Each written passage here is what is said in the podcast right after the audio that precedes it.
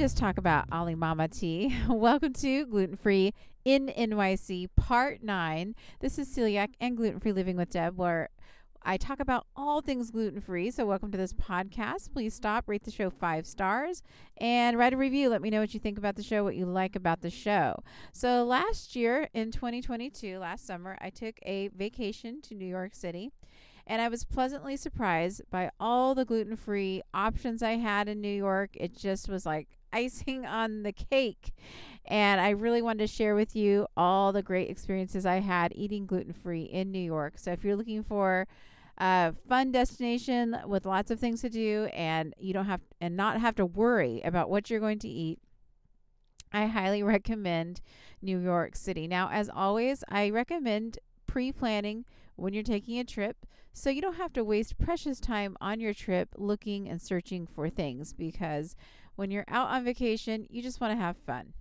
and so even in a place like New York, there's so many places even just to kind of look through and filter through that a little research ahead of time makes all the difference.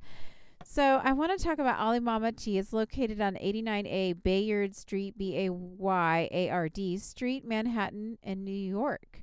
Um, I visited there after exploring Chinatown in the morning. I stopped by Alimama, Ali Mama Tea for the perfect treat.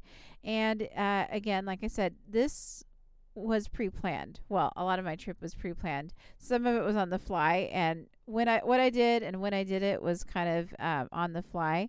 But I did plan months before I went, pinned some places that I wanted to go on my Google Maps. Alimama Tea was one of them, and I knew I was going to take a little trip through Chinatown, just do a little bit of shopping and stop by there, and it worked out just fine. Um, so, this shop specializes in uh, amazing teas and mochi donuts. It's near Columbus Park in Chinatown. So, if you find yourself in Chinatown, uh, definitely check out this place. It's amazing. Uh, mochi is a Japanese rice cake and it's naturally gluten free. However, just know that at times people do add wheat flour to their recipe. At least I have found places here in the United States where they did do that. So don't just assume that just because it's mochi that it's gluten free. Always double check.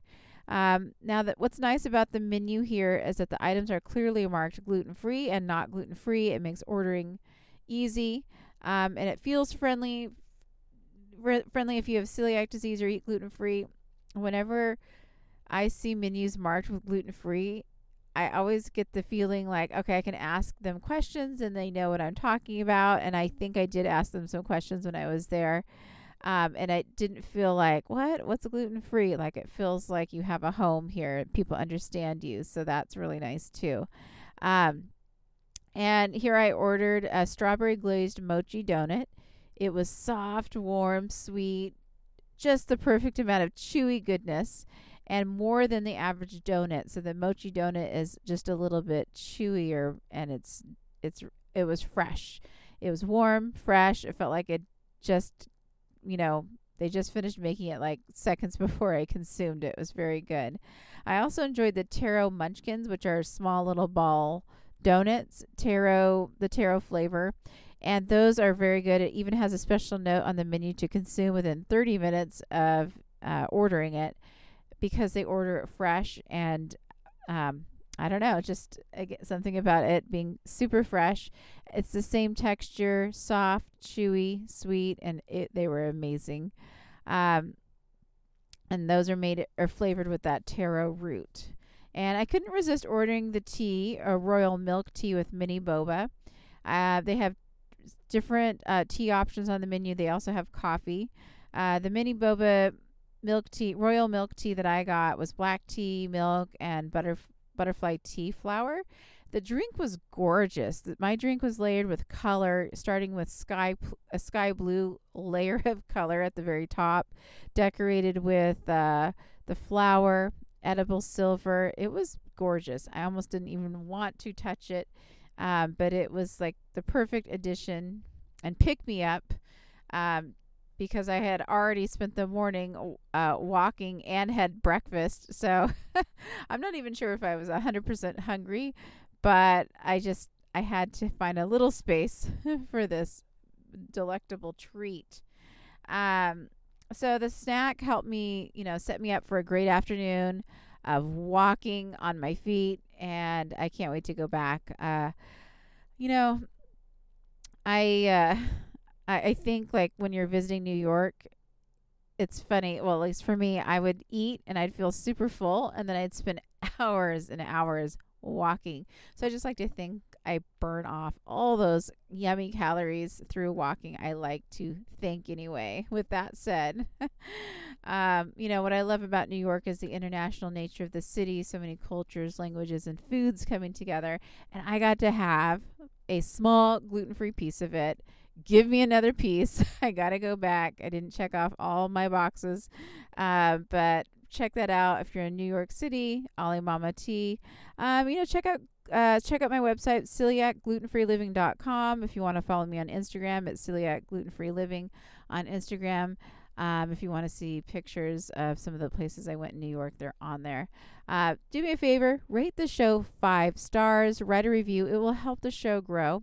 Uh, I just put celiac, gluten free uh, content out there. Any tips, anything, any of my experiences, I try to share it with you guys. Um, I was diagnosed with celiac as an adult, and I've had it for over 16 years, probably getting close to 17 um, already. And it wasn't easy, you know. And you you celebrate when you find things that are good or wins because I know how hard it is to switch to gluten free uh, when you have to. It's not a choice if you have celiac disease. And so, what that means is you're completely changing and um, shifting your lifestyle. And it's interesting, here I am, like 16, 17 years later, and I'm still learning about how to navigate things like traveling. And that's why I wanted to share my experiences, my travel experiences with you, because it just seems like the learning never stops. Uh, but I hope you guys enjoyed this message. I hope it helps you through your journey, and I hope you have an amazing day. Keep tuning into the podcast um, and go back to my other episodes, and you can uh, learn about my other experiences, the places I've gone, uh, the struggles I've had, and any advice and tips I have for you. Check it out. Have an amazing day, everybody.